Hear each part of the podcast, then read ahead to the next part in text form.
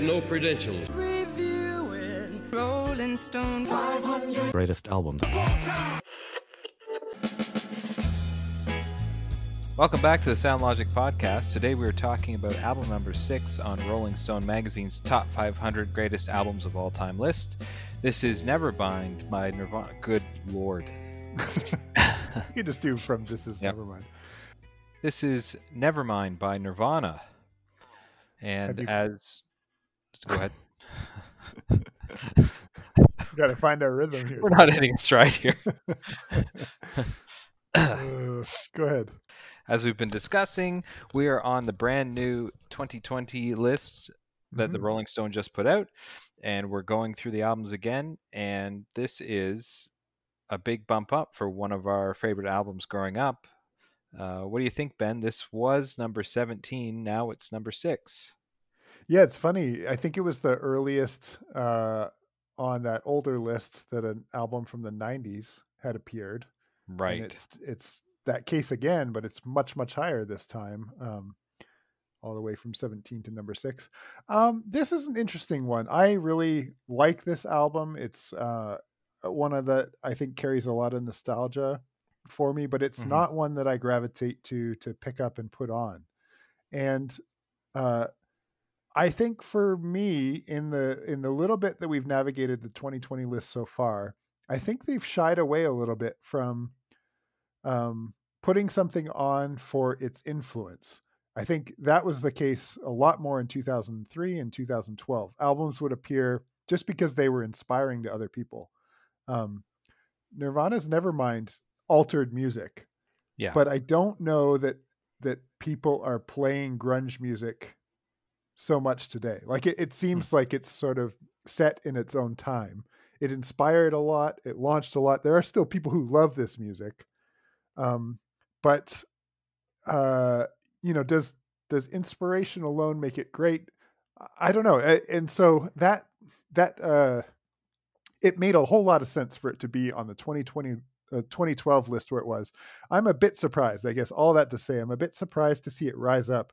I didn't expect it to fall off the list. I thought it would still be there, but to have it rise up seems somewhat different than the rest of the top 10 here, which I think are sort of lasting longevity albums that have all risen risen up to the top, sort of timeless in a way that that this album is not. Um, Hmm. so I don't know. I don't know if that resonates with you or if I'm just on my own tangent here tonight, but but uh, I have some mixed feelings, I guess, about seeing it here. I certainly, as a child who sort of came of age in the '90s, it's Mm. wonderful to have something representing there, and I think that Yeah. represents the decade quite well, and it's uh, certainly important uh, a record for no doubt. Um, but to no, me, this is this I- is Nirvana. this is Nirvana. Not no doubt. No, not, no doubt. Right. Don't go chasing waterfalls. No, that's TLC. That's TLC. Um, but you're in the uh, right decade for sure. uh, so yeah, I don't know. It's a it's an interesting one for me, and I almost wish that we'd um, you know spend a whole another hour discussing its relevancy with Rob Jones to see, you know, uh, a, a little while. What has it been? It's been more than a year later to see if our thoughts are now different, or if the review that we gave it um, from a, a year ago still holds up. Um, but you know what better reason than to revisit that review and that's exactly what we're going to do here in a little bit is we'll uh, invite you if you haven't heard it to listen for the first time and if you heard it a year ago but maybe there's some cobwebs around what we actually said uh, you get the chance to sit down with us and listen to this review that we did uh, a little while ago.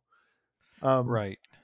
yeah. Yeah I, I resonated with with some of the things you said. I think that it was definitely inspiring. It was extremely successful rolling stone magazine on their little blurb this time around have noted that it knocked michael jackson's dangerous off the top of the charts um, oh yeah.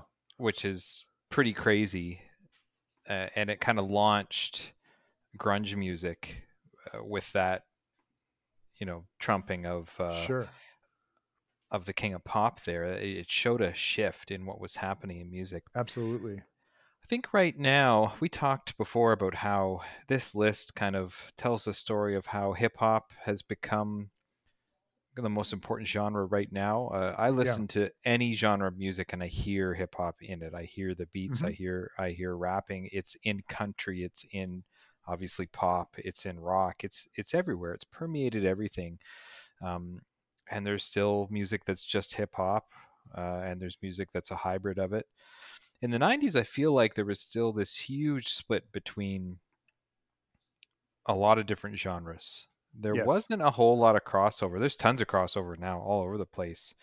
A lot of the country in the 90s was sounding a lot poppier, Yep. but they weren't introducing kind of hip hop and some of those other R&B pop elements into it yet like they are now. hmm Uh, I think in this top 10 we have two albums from the 90s. We have Nirvana here at number 6 and Lauryn Hill's uh, The Miseducation of Lauryn Hill at number 10.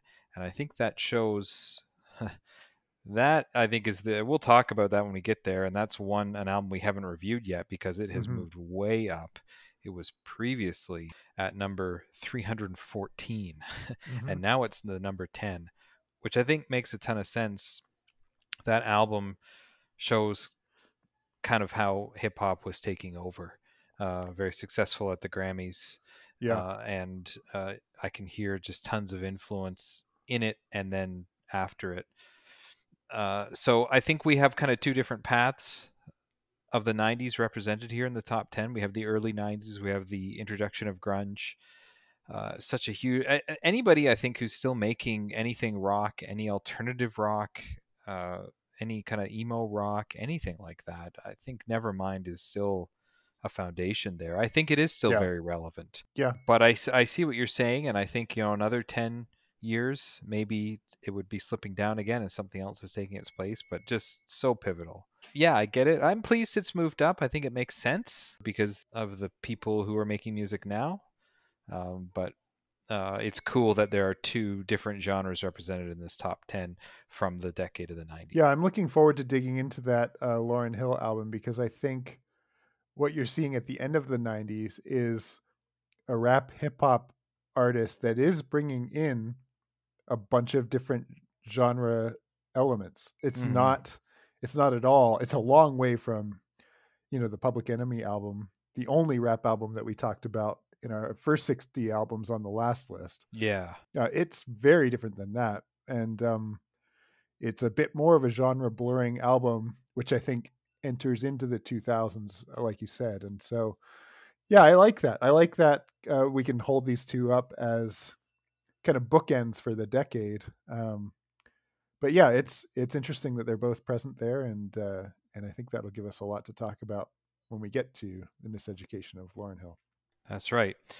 Until that time, uh, you're going to have to bear with us for a few more albums, but right now we're going to present to you our previous review of Nirvana's Nevermind, and we'll join you next time when we discuss album number seven, which is Fleetwood Mac's Rumours. can't wait So, our review of Nirvana is coming up right after this. When you need mealtime inspiration, it's worth shopping Kroger, where you'll find over 30,000 mouthwatering choices that excite your inner foodie. And no matter what tasty choice you make, you'll enjoy our everyday low prices, plus extra ways to save, like digital coupons worth over $600 each week. You can also save up to $1 off per gallon at the pump with fuel points. More savings and more inspiring flavors make shopping Kroger worth it every time. Kroger, fresh for everyone. Fuel restrictions apply. I'm ben and you're listening to the sound logic podcast This is Mike. Each episode, we discuss one of music's greatest albums from Rolling Stone magazine's top 500 list. brought to you by two guys with no credentials. Welcome to the Sound Logic Podcast. What album are we listening to today, Asher? Today we're listening to Nevermind by Nirvana. And when you get three guys born in the 80s talking about this album, they tend to get a little long winded. So we decided to break this episode into two parts. What? It's true, I think we made the right call. Are you going to stay here with us? Bye. All right, give me my ice cream back. Bye. That's enough of that. He's going to steal my job. Welcome back, everyone. Today we are discussing album number 17 on Rolling Stone's list of the greatest albums of all time. That happens to be Nevermind by Nirvana.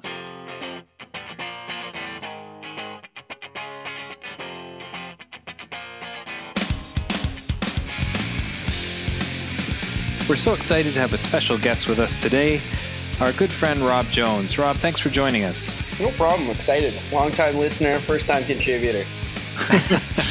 Uh, Rob is a was a very old friend of mine. We've been friends since probably before high school. I'm not that old. Uh, longtime friend, and uh, this is unique for me because uh, Rob and Ben are two thirds of my uh, groom's party, groomsman party. What do you call that? Yeah, something like groomsman.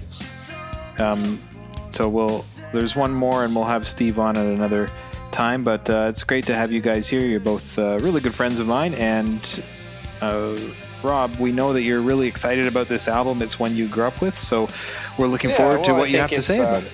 It's a unique album, and I don't want to tip my hand too much, but it's uh, yeah, it's it's unique for a bunch of different reasons. So it was one of the first ones that when I read through that top 500 list, and Yeah, it, it sort of jumped out in that first 25 of, of something that was very unlike the others. So Hmm. yeah, I was excited by that that possibility. And I knew there was a, a few things to talk about. Well, before we dive in too deep, um, t- tell us a little bit more about yourself, Rob. How do you describe yourself to people who might inquire? And um, get, maybe give us a little snapshot on your musical background, uh, that, that journey of experience. Well, I like uh, probably like a little bit like Mike.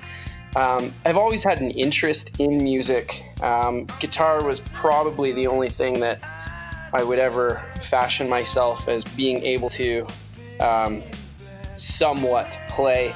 Um, played in a couple little, very unsuccessful bands myself, but uh, just just always had an appreciation for the diversity of music fr across genres.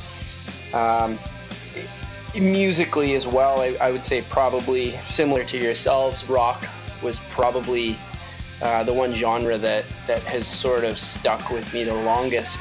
Um, however, that being said, as well, I'll, I'll often find myself flipping around radio stations and um, jazz. I was on a huge jazz kick for for a good chunk of time.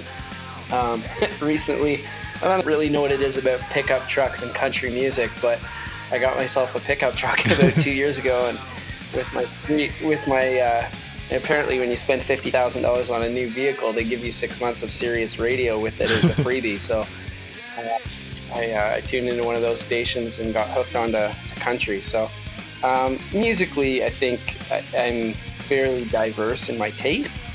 Um, but I, I think I'm always going to have a pretty good soft spot for, for that genre in particular. Country music. I'm about to just uh, pull Yeah, the plug on this whole interview and start over.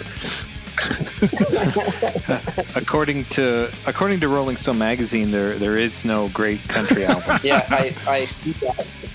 And I'm okay with that, to be honest. It's, uh, you want to think about, sing about girls, pickup trucks, dogs, and drinking, then then I guess country's your thing. But Right. if you want to go a bit deeper than that, you got to look through a different genre.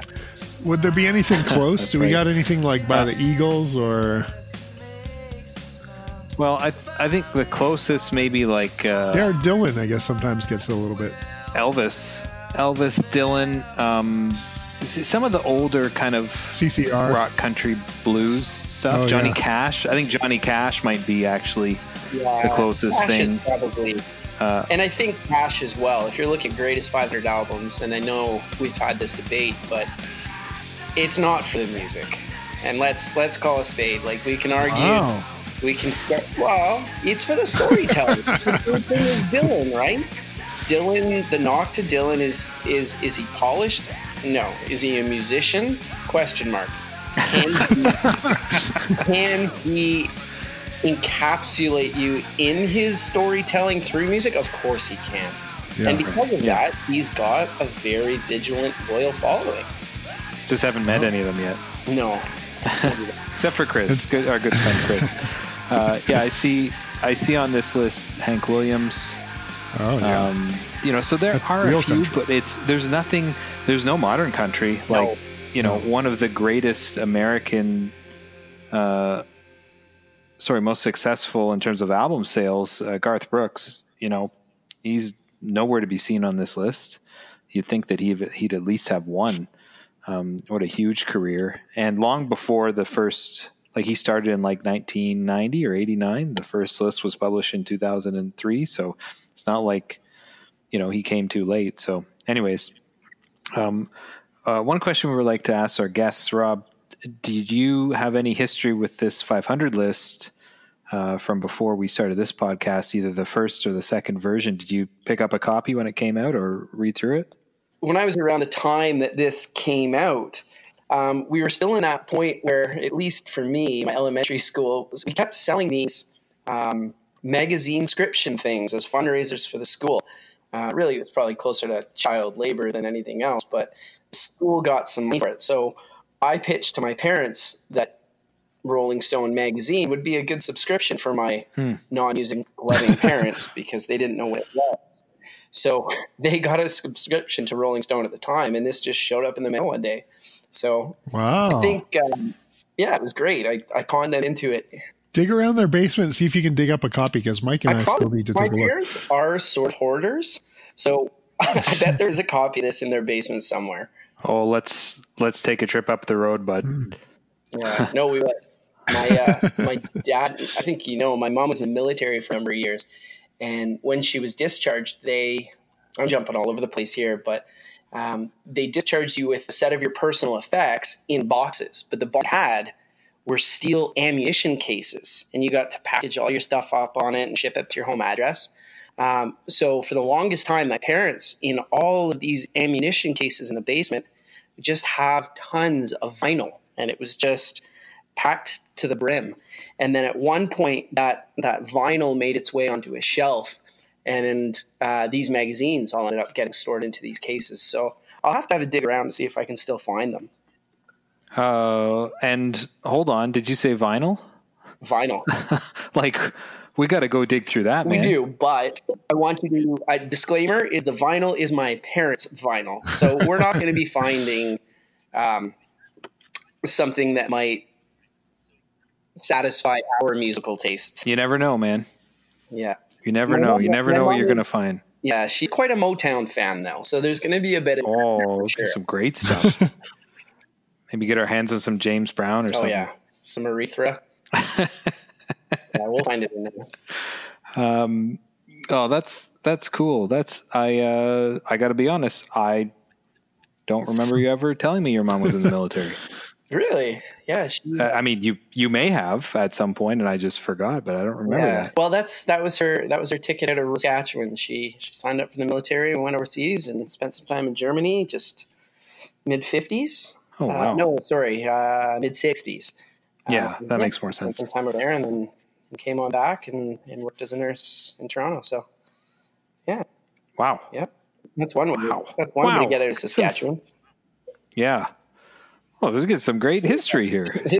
really, less about the top 500 and more about the Jones family history right now.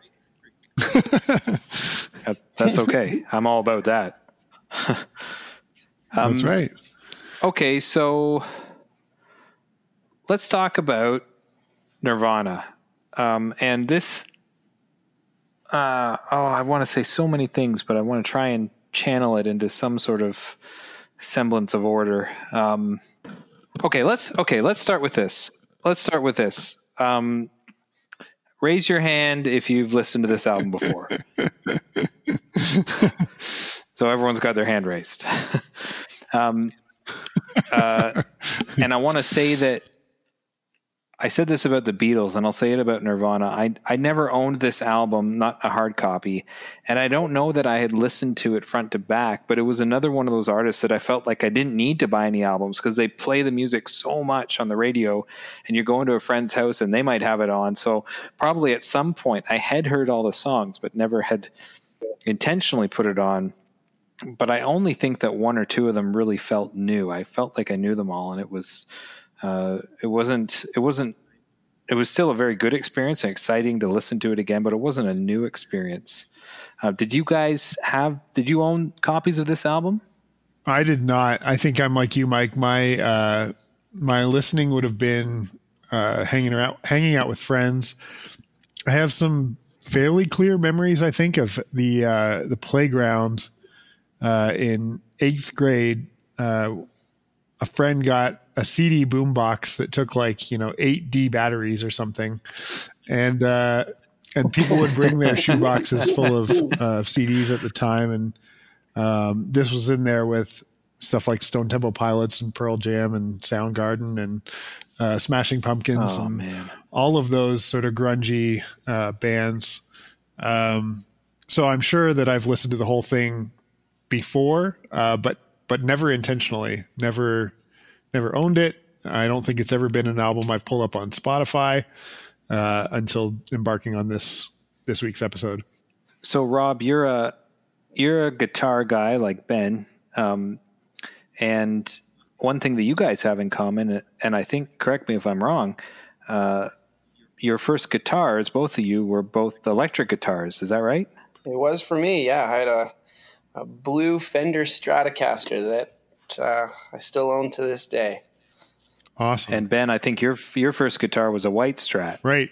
Yeah. A knockoff uh, Squier. So it was um, a level below the American made ones. But yeah, my dad has uh, several acoustic guitars. And so I played those uh, initially first while I was learning, you know, chords. But um, the first guitar I bought with my own money was an electric.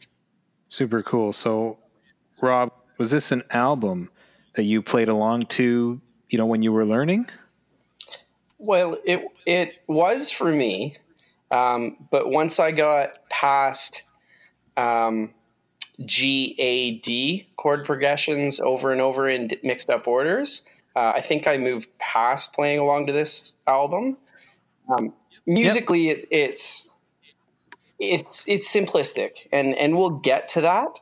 Um, I think it's done well, and that's not a knock to it, but I, I think intentionally that was part of the charm of this album is that that musically it wasn't incredibly complex and it wasn't difficult.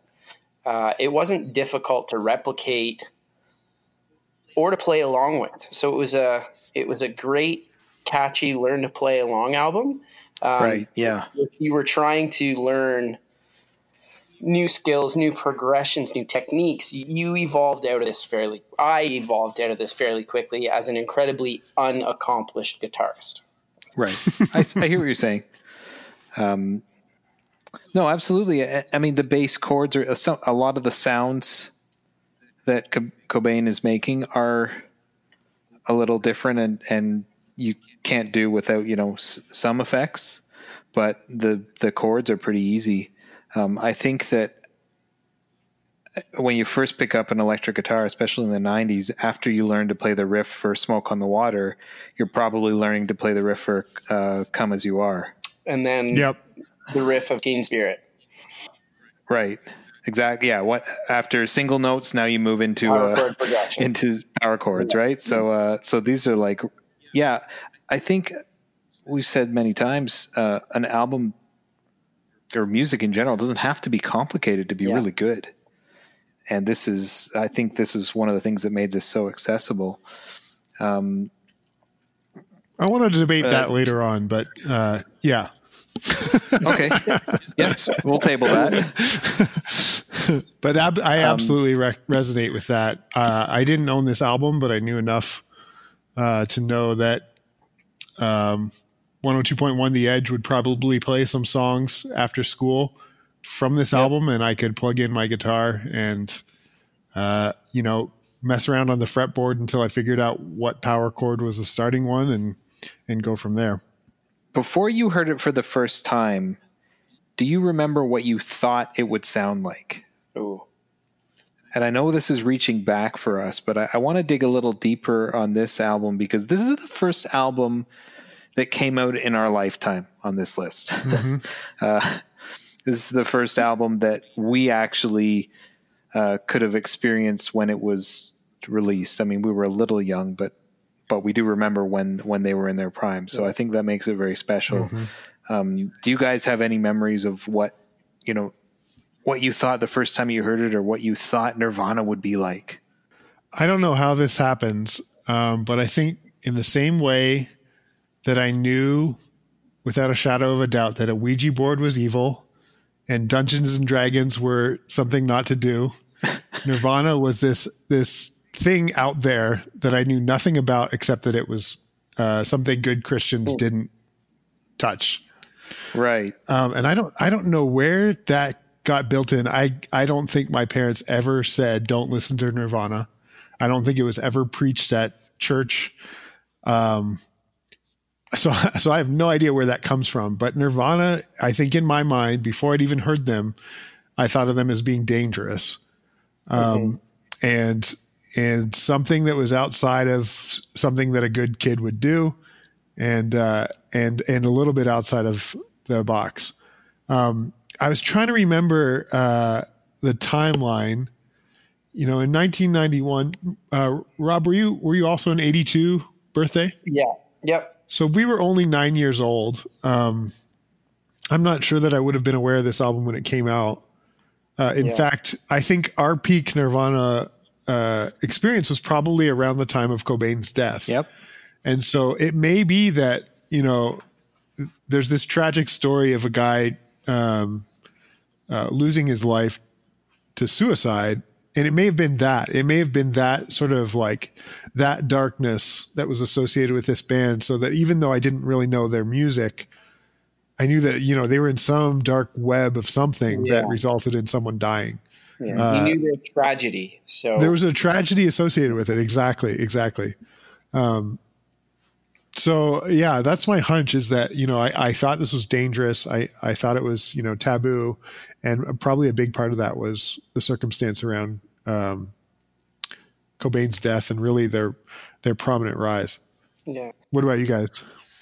I think it's interesting in the fact that i- i it's a question to ponder about what did you what did you foresee this album to be like and to hold and, and its impact. To ask that question now, reflecting on my thoughts is as as Ben has mentioned as a nine year old, it's even if I may have been 15, 16, 17 when it came out, I don't think it- it's hard to peg your thoughts on what it's going to be because really the the infamy behind this album is really held from the fact that the genre that it really opened and the accessibility um, to really alternative rock uh, coming into a wider audience. So I, I mean, the only album before this from Nirvana is Bleach, and if you if you were to ask anyone in 1989 or sorry in 89 what do you feel of Bleach, or did it come in '90? Uh, I think you're right with 89. Yeah. So, so when that album came out, well, what do you think of Bleach? I, I don't think it would have really been on the radars of many, many mainstream music fans. It wasn't until kind of 94, 95, with the, at the peak of Nirvana's um, impact and Cobain's death, people were reaching back into the early kind of discography. Um, and I mean, this album was sort of revolutionary. This this broke them through. Yes. So, but I, I don't think if you would have asked me, even as an informed music lover that was not nine years old, I don't think I would have really had this album or had any expectations for it. I think the the word that you mentioned, Ben, is the one that I was thinking of was dangerous. It felt like I saw, I, and the cover too. I saw the cover when I was really young, and I was like, "Ooh, that's okay. That's strange. Um, am I? Is that supposed to be out in the open? like, are we supposed to be able to just see that? Columbia House Um, gets delivered to our door. How can they put that in there? Right? Yeah. Exa- Oh, exactly. Columbia House. I remember Columbia House. yeah, that was one of the little stickers, uh, you know. And I too remember, you know, sitting with some of the older kids at youth group who had it, and I think that me personally, but probably all of us, I think I was about two or three years too young. That if a few years older, and probably would have been right into it. Because I think about when I got some of my first CDs, it was probably two or three years later Yeah. um, that I think I would have. I, I do remember hearing it, and when I heard songs like "Smells Like Teen Spirit," then it was kind of like, "Oh, that's that sounds kind of good." It still felt it felt very dark, especially. I remember uh, one of my friends, I think Ben Josh Maynard, I think he had In Utero when it came out. Okay. and even just looking at the cover, I remember him having it in his room, looking at the cover, and maybe hearing some songs was like it just felt very mature, very dark, a little scary. Um, you know, from from a 11, 12 year old's perspective, or maybe even younger, 10 year old. I think that one came out in 92. Um, it was like, it just still felt a little old Yep. for me at the time. Yeah. So I think if, if we had been born maybe three to five years earlier, and as a lot of our peers uh, who were like really, like I have peers who are maybe two years older who like live and breathe Pearl Jam. I grew up with that and I'd like feel like I just missed it. Yeah, I would think uh, Unplugged in New York might be the one that that Yeah. I feel more of a tie to. Like it was a part of my uh, musical awareness. Um, that was '94, a few years Yeah. after this. It's also important to note, though, that of that Unplugged in New York album, and I, I, I had both of these albums. Gut feeling without reading back through the track list, I bet you half of those songs are off of this album. yeah. Well, they only Whoa, have now I have to look it Yeah, up. but gut fact check me. But I'm because I I CDs didn't wear it the same way cassettes did, but when I'm when I'm listening to this album in my mind without physically listening to it, I'm hearing the acoustic versions of half of these songs, and it's obviously from Live in New York. Like, come as you are, all I can think of is is just cheering as he starts the riffs up because that was that was the al- that was on the album. yeah. Two, three, four, It's fact checking. Yeah. five. uh, five. Five of four, five of fourteen. So oh, I remember there was 14 tracks.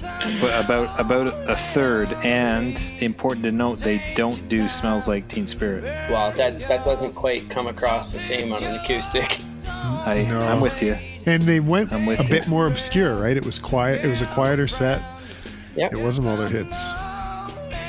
Yeah, and and even the songs they did off Nevermind are not kind of the standout, you know, in your face songs like Polly on a plain, something in the way. Yeah. Those are those are different. and and unplugged comes out after his death so i i mean sounds horrible to say this but i think his death elevated the band to uh, pop culture awareness level that wouldn't have happened had uh, had it not occurred um, and i think made you know uh, april 94 he died i think it made it like playground talk for us even though we were 12 years old um, in a way that I don't think we were talking about uh, Eddie Vedder or any of the other sort of grunge lead, No. lead singers. Um, yeah, I, I remember hearing. Um, I had a in public school. I at the time I had a paper route, and I had a I had a Walkman. So I listened to usually not a tape. I usually listened to the radio, and it was always The Edge. Um, and I remember when they talked about.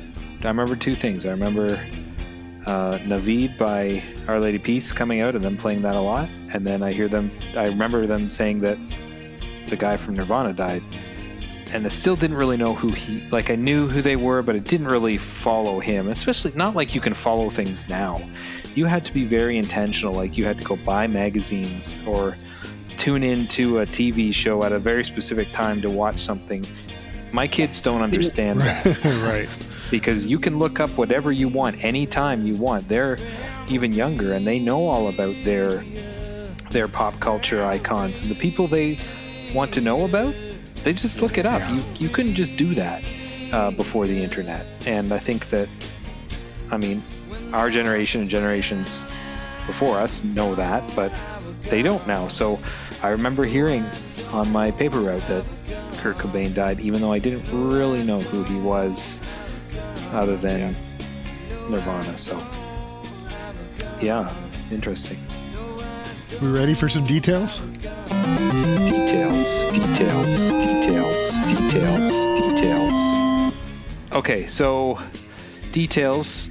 Before we start, um, I mentioned earlier on the 500 list, this is the first album from the 90s, and it's the first album uh, that's more recent than 1978. I think at number eight we had uh, The Clash's London Calling, and there's been no album since then more recent than that. So we totally skipped the 80s and we've jumped right into we've jumped right into the 90s, which I think is is very significant for a list that's very steeped in the 60s and the the folk rock and pop rock that comes out of the 60s and kind of the things that evolve from that. We jump right ahead to something totally different, which I think really speaks to uh, the influence of this album. So we will see that in some of these details and why that is. I think it's also interesting that um, this is the only album that's come out since our birth. I think So you far, already re- referenced that, and uh, yep. it takes a few more until we get to another one, right? Uh, Thriller is the only other one in the top twenty that would have come out since we were born. When did that come out? 82? It's I think I want to say 77. Maybe it predates. It well it predates me. Because Okay. I'm uh, No, it came out in '82, 82, so before before I was born. but probably before both of us November were 30th, 1982. Wow. Ep- Epic record. Uh, I was alive. Oh, so you were you were alive, but I was not. You guys were alive. great, great um, it was a good yeah. year. So yeah, that was a great year. uh, yeah. So so those albums aren't really represented at all until later on in this list. You know, some of the more recent ones. Um, but this one obviously has had a lot of influence. Uh, okay, so this this album was released on September 24th, 91, and they had been recording it off and on for over a year. Um, so it's kind of the like Bleach wasn't huge. Like Bleach, as you, I agree with you, Rob. Bleach was not a successful album, at least not not before his death or before Nevermind. It, it wasn't very successful. Uh, it wasn't until Nevermind, and I think sometimes you see that with a band that kind of takes a long time to figure out what's going to be on the album and polish it. So they recorded this for a while, and this was their second studio album. The whole thing was written by Kurt Cobain. Uh, the other guys get a credit on "Smells Like Teen Spirit," and I think there's one other co-writer, but most of it's all Kurt Cobain. Uh, it charted very well. It went to number one in the U.S. and number seven in the U.K. Uh, and I I added up kind of the certifications, but Wikipedia says that it's sold at least 30 million copies to date. Um, and in the US, it's done 10.6 million. So this is so far on our list. If this data is correct, this is the most successful album that we've discussed so far in terms of sales. Uh, because uh, Sergeant Pepper's, the number we found was 19. So this is a very successful album. Uh, also important to note, this is the first album featuring Mr. Dave Grohl on drums. He was not on Bleach. No, what- and I think that uh, I, you know what, listening, we won't get in. That's why I didn't do well. It's Dave Grohl's amazing. Oh yeah, yeah. I mean, um, listening to this album again, I- I don't remember before really listening to the drums, but listening to it again, like they're they're Yeah. pretty good. like it's uh, it's it's decent. Um, I kind of rushed through that because I know we all really want to talk about this artwork. um, does anybody other than me want to describe this? Go ahead. Okay, I'll I'll do it. Okay, so if again, if you're living under a rock and you've never seen this image, it's uh it's mostly blue. It, we're underwater in what looks like a pool, and there's a, a a young child, probably a baby, less than a year old. He's almost got a starfish going. He's swimming towards uh, one dollar American bill, um, which is on a fish hook. Uh, the bottom half of the album is a dark blue. The top half is a little lighter because we can see the surface. He's almost smiling. There's a bit of sunlight on him, and of course, most prominently, we can we can see a little bit of his tiny penis at the back. Um, on display for the world to see.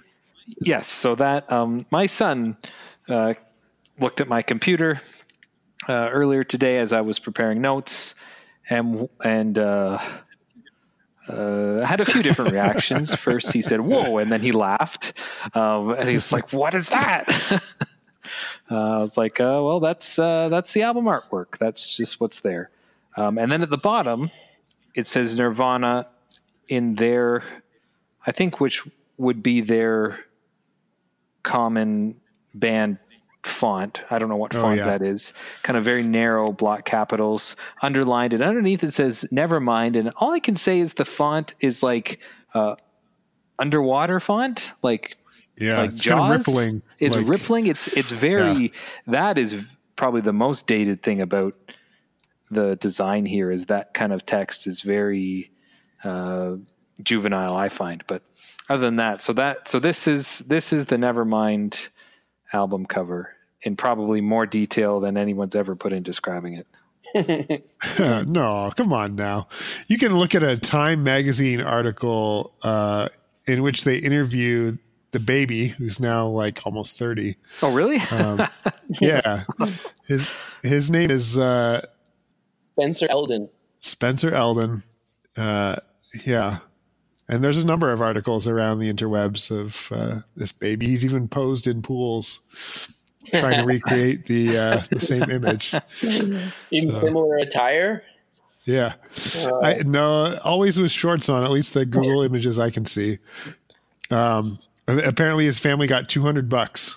So They signed a, uh, Uh, a a clause that said this is going to be your daily rate and payment, no rights and residuals for for release of the photograph, and he walked out with two hundred dollars cash. Well, I'm sure his parents did, and uh, that was the end of Yeah. that.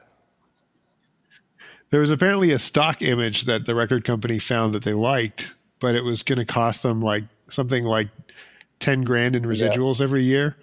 Uh, to use this stock image Yeah. on an album cover, and it's like, now let's go to a pool and Yeah. film And something. apparently, this the backstory even before that is Kurt Cobain wanted to have sort of creative right over over the image as well. So he thought it was going to be. He'd, he'd read stories about um, kind of natural birthing methods and, and understood that many babies were were born in in pools and in hot tubs and in other sort of water delivery methods. And he thought that that would be uh, a, a great album cover of a of a baby being born in water. Um, so when he started scouring through stock images that had been taken, they were all. eh, We think this image is graphic. They were taken to the next level.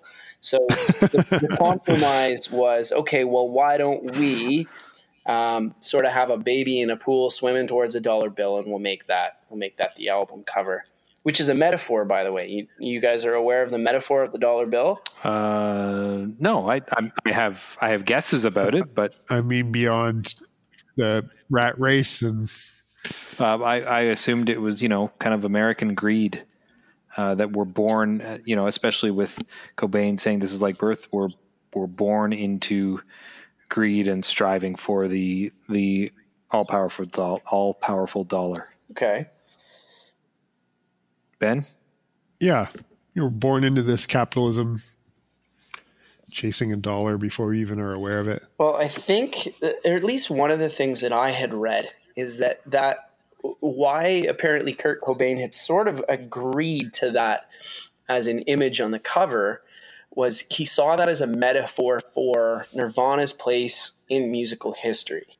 Nirvana, and, and I'm sure we'll get to this in a later part, but they were they were heavily influenced by a genre of music that was a little bit edgier and harder. And Cobain sort of softened that a little bit and made it a little bit melodic um, and catchy, yet a lot of the imagery and, and dark themes still being present. So he saw the the baby chasing the dollar bill as the alternative rock band trying to push and chase and become successful um, with something that was continually evolving and moving away from them, being mainstream music and acceptance. And uh, maybe there's no fact at all behind that story, but that that was one of the ones that I had sort of read. I think it makes sense. I like it. Yeah, Uh, yeah, let's go with it. Um, uh, there was concern about um, the boy's penis being visible, and uh, Geffen wanted to to do an alternate cover without it uh, because they thought it would offend people. But Cobain, who was the creative behind it, said he would only his only compromise he would make was that adding a sticker to the cover that would say, "If you're offended by this, you must be a closet pedophile." Wow. So um, I I was trying to remember if like you know if you'd go to Future Shop or something like that. I seem to remember them strategically putting the price sticker in that general region, but maybe I'm just making that up. yeah, I, I don't know. I I would not shock me at different stores if they did that. It still does, you know, whatever it's been, 27 years later, it still does feel like wow. This was something, you know, you know, thinking about it coming on uh, the Columbia House flyer in the mail does seem a little surprising that uh yeah. There was um, so the the art sorry not the artist the photographer um, was a guy named oh shoot what was his name? Kirk Weddle I think. Yep. he, he actually had four um, four month olds. Uh, Spencer Elden was one of which. And he had said well basically how this was going to work is you're going to float the dollar bill and then someone on the pool deck they rented an entire Olympic sized pool for the photo shoot. He set up an entire studio underwater uh, with his underwater cameras, and uh, he had a radio under there somehow. I don't know how that works. And he'd radio up to the deck and say, "Okay, throw the baby in now." And they would just start launching these kids into the pool, and uh, they'd start pulling the uh, the dollar bills away from them. And uh, That's this, this image that ended up on the co- on the cover uh, was about the only one they could find with the kid who had their arms outstretched and their eyes actually open. So it made the cut. That's awesome. Wow. That's great. Yeah. I'm sure hopefully they had a lifeguard there too. There's got to be there's got to be people like just outside of the frame, you know, ready Oh. to lift him up. hmm and think about though, how many like advocacy groups groups today would you Oh. have on red alert if you started Yeah. releasing artwork like this? Like, Oh, the the trolls would have a heyday. oh, Yeah. they would. I love everything about this album. It's so there's so much there. um, I do want to say that there's 12 tracks, but in later years when they pressed the album, they created a 13th track, which was the secret track, um, Endless Nameless. But it used to be that you had to wait. There was like 10 minutes of silence and then the secret track. Uh, but then they made it another track in some of the later pressings of it. But I, I think as well, like of those 13 tracks, you might like lounge act and stay away might be and the secret track might be kind of the only two or three that don't that aren't widely known and kind of in your face like everything else is it's right there Until I really started listening to this more, I often forget the name of the song Lithium, even though I like I know it very well, Yeah. but I just forget what it's called. so even that, I was looking through the tracks, like, do I know that song? It played it. Oh, I definitely know this song. You know. Um, okay, well let's. We often do it this way, Rob. Give us a couple. Give us a few of your favorites. uh, you know what? Okay, you go to put this album on, and you've listened to it many times. What's what are the tracks that you want to repeat right away? Well, if, if I could only pick three or four, and I'm, I'm making my 14 year old version of a mixtape, I'd, I'd have to throw Smells Like Teen Spirit on there. Uh, it's, it's probably the single largest s- single from this album. Rob, I'm going to stop you before you tell us your your songs. We should probably just talk about that song. Okay. When I listen to this song, here's what I've been thinking about lately. What what came out before Smells Like Teen Spirit that sounded anything like this? Where does this come from? Because to me, this is everything that 90s grunge and alt rock was. This is like the number one. And when I think about, I, think for the last 20 years, when this song comes on the radio, I'm jacked. like I am just, I turn it up every time. There's something about the punchiness of the power chords when he starts. It's not full distortion. It's, uh, it's like clean. It's what kind of what kind of tone is that, Rob, on the guitar? It's not. Well, it's it's, it's not. It's a mix of reverb and overdrive, but it's not right full distortion. It's not. cr- It's not a crunch sound. It's Yeah. it's just a little bit overdrive. Right. Um, and it's not like in the in the verse and chorus when he does have the full crunch overdrive on. Um, it it just uh, like it just smacks me in the face every time. And I'm trying to figure out like where did it come from? Where did this sound come from? Was it some of the kind of lesser known punk acts in the in the 90s? Sometimes I listen to it, the album, and I hear a bit of maybe like some of the metal, like Metallica. Um, do you guys know about that? Like where where did he get it from? Because it's so or was it just brand new? Something in the water in Seattle. yeah, I don't know. That's a good question. I, I don't know. I mean, I'm sure he was building off of something. Uh, it is, yeah.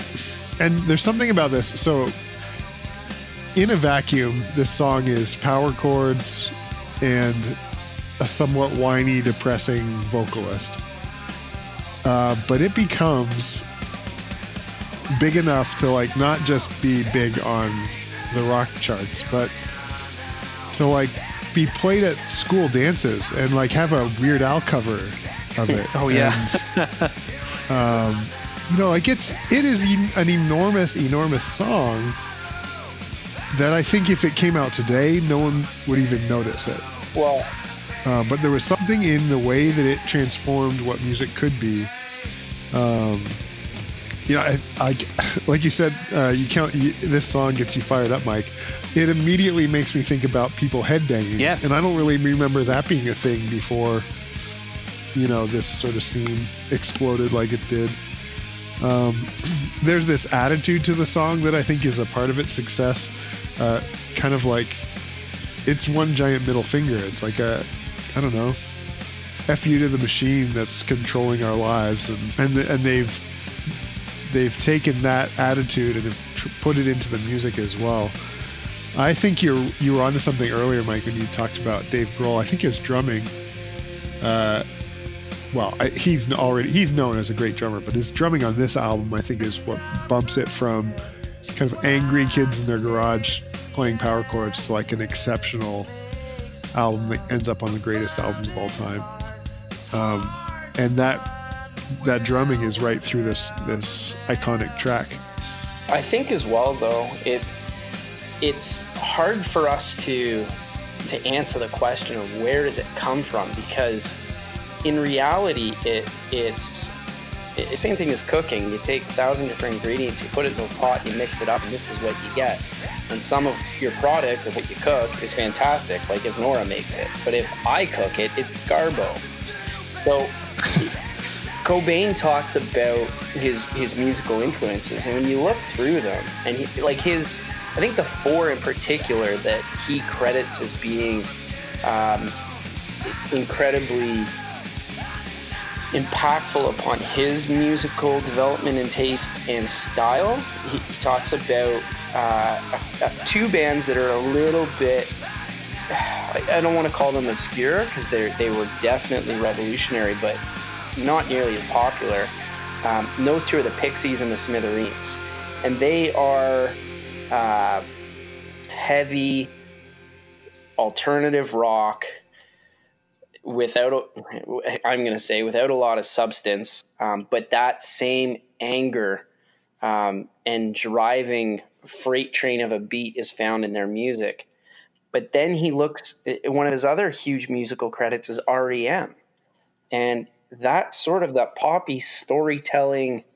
So he's taking those two genres and mashing them together, which is, I think, where you potentially see you talk about that introduction to smells like teen spirit and it's the not heavily distorted with a bit of reverb and then it, it he hits the switch and it's just the kids Yeah. the boys at the grade 7 8 dance coming off the wall and mosh pit head banging in the center of the gym and then Yeah. Absolutely. flips tracks and, and we all because i was one of those kids goes back to the wall Yep. I I can see that very vividly. that was Absolutely. childhood. Yeah. I I can't help but wonder how different this reaction will be for future generations or for for generations who came before us. Um, I wonder if my kids will listen to Nirvana in a similar way that we listened to Velvet Underground a few weeks ago. Um, it was transformative for us because we lived it, and it's just become part of the fabric of music history now. It doesn't, I don't know, perhaps it doesn't sound terribly revolutionary to younger people uh, because it is fairly simple when you strip it down. And you don't know that there was nothing like that until this came out. But I, I think there's also something to be said. We talk about our place in music history and, and the timing of this album, but it's funny to think about even as 10, 11, 12 year olds, a couple years after this album were to come out, and we describe the school dance theme that I'm sure our teachers dreaded every second of. This was one song that when it came on, everybody regardless of musical taste, they knew this song, they knew those riffs, they knew that all you had to do was run to the middle and jump around and pretend to be angry with two fingers in the air and you bang your head till you get a headache. And it it really did. That didn't e- that wasn't a thing until that point in time.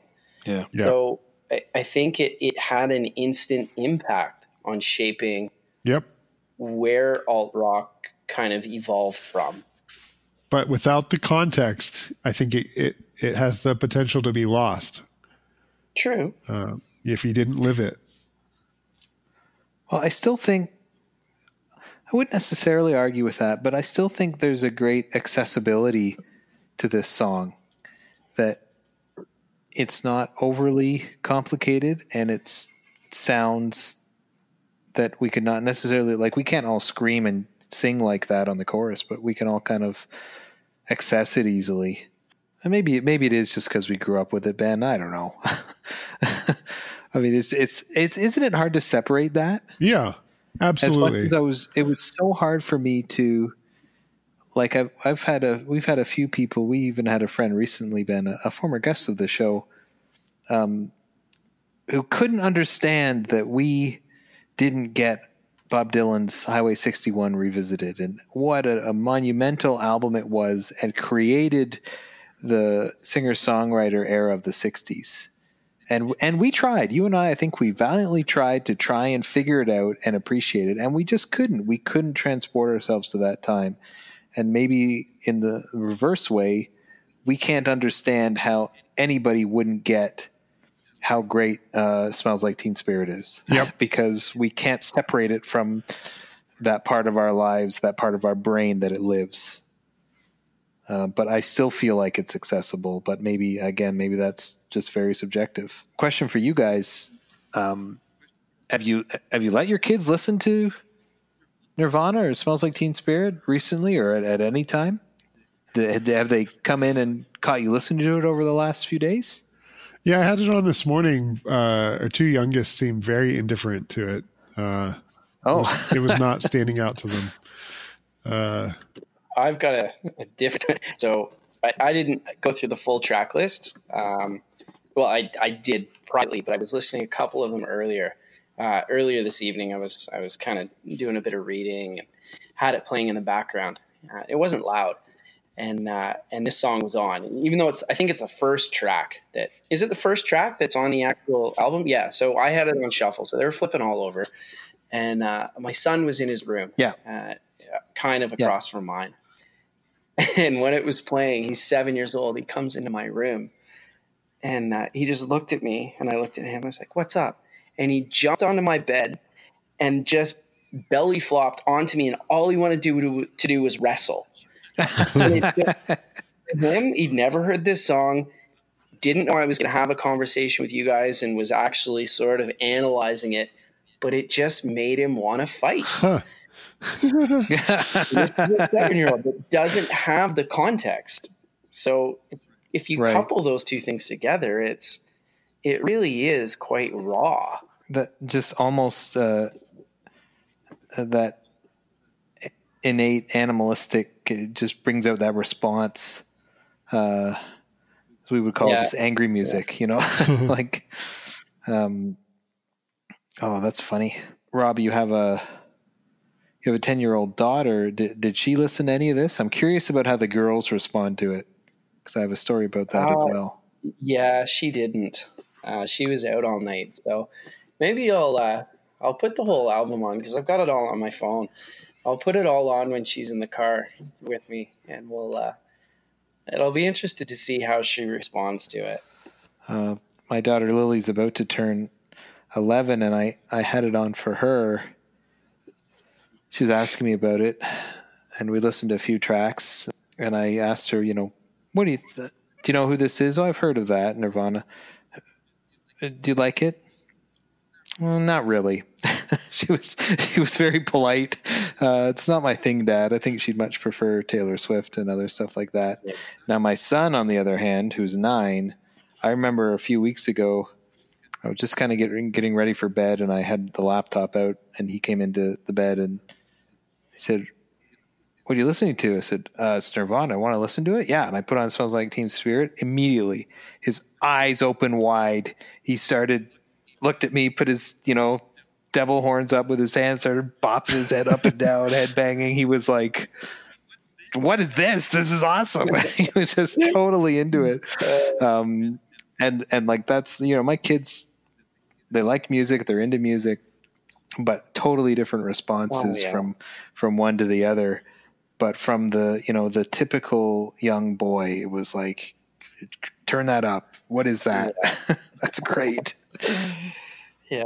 so we should not when the two of our sons are together rob we should not put this song on because they will beat the snot out of each It other. Maybe maybe you can have a special podcast episode where you embed two of them just basically flying off the rails at each other, throwing haymakers. Uh, but it's funny though as Oh, well wow. because I mean the the album is like lyrically very diverse. So like when you look if you look at the lyrics to S- "Smells Like Teen Spirit," they're fairly nonsensical, and it, it doesn't it, it doesn't paint too much of a picture really. Um, like the entire chorus is "hello, hello, hello, hello," over and over and over. But it's just it's the music that that drives it. But when you flip that that track to something like "Come as You Are" or "In Bloom" or "On a Plain," if you just close your eyes and just listen to the words, you paint the picture in your mind. So it'd be interesting to see if musically this album was slightly different across different track lists. How how would that response and the reception from someone like your oldest daughter, how would that change?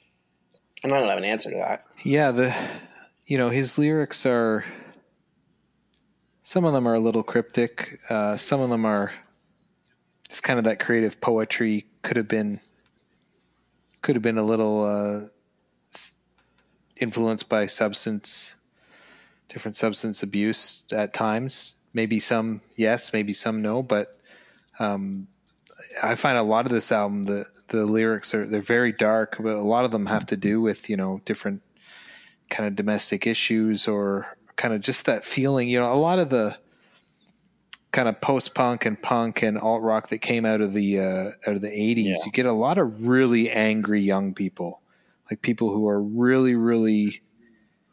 You know, their their parents came out of an age you know their parents were a little absent. They came out of a disillusioned middle america that was angry about a lot of things and that's what they grew up in. They were just pissed off at the world their parents were leaving for them. And you get a lot of this even though this is kind of i think there's less of that coming into especially the pop not necessarily the alt rock in the 90s but the pop in the 90s was a lot more sugar coated and uh, I think that Kurt Cobain is kind of at the tail end of that generation, but he's really bringing it through to the next decade and just putting a lot of anger into lyrics that, yes, sometimes don't make a ton of sense, Yeah. but you still have that feeling of like I don't feel happy when I listen to Smells Like Teen Spirit. I don't necessarily feel Yeah. angry or mad, but I don't feel I don't feel happy. I, I'm energized, but it's not um, sunshine and roses. Uh, okay, well, I'm glad we did that because that was like half an hour on one song. Track two. um, I just think it's worth. I just think that track is worth exploring because I think that it kind of overshadows, uh, yeah, a lot of the uh, the whole album. Really, I mean, the, the album is great. Don't get me wrong, but that song is just just bigger than all of it. If you like what you hear, subscribe on your favorite podcast app and write a review. Send us a message at our Facebook page, on Instagram, or through our SoundLogic Podcast Twitter feed. Thanks for listening.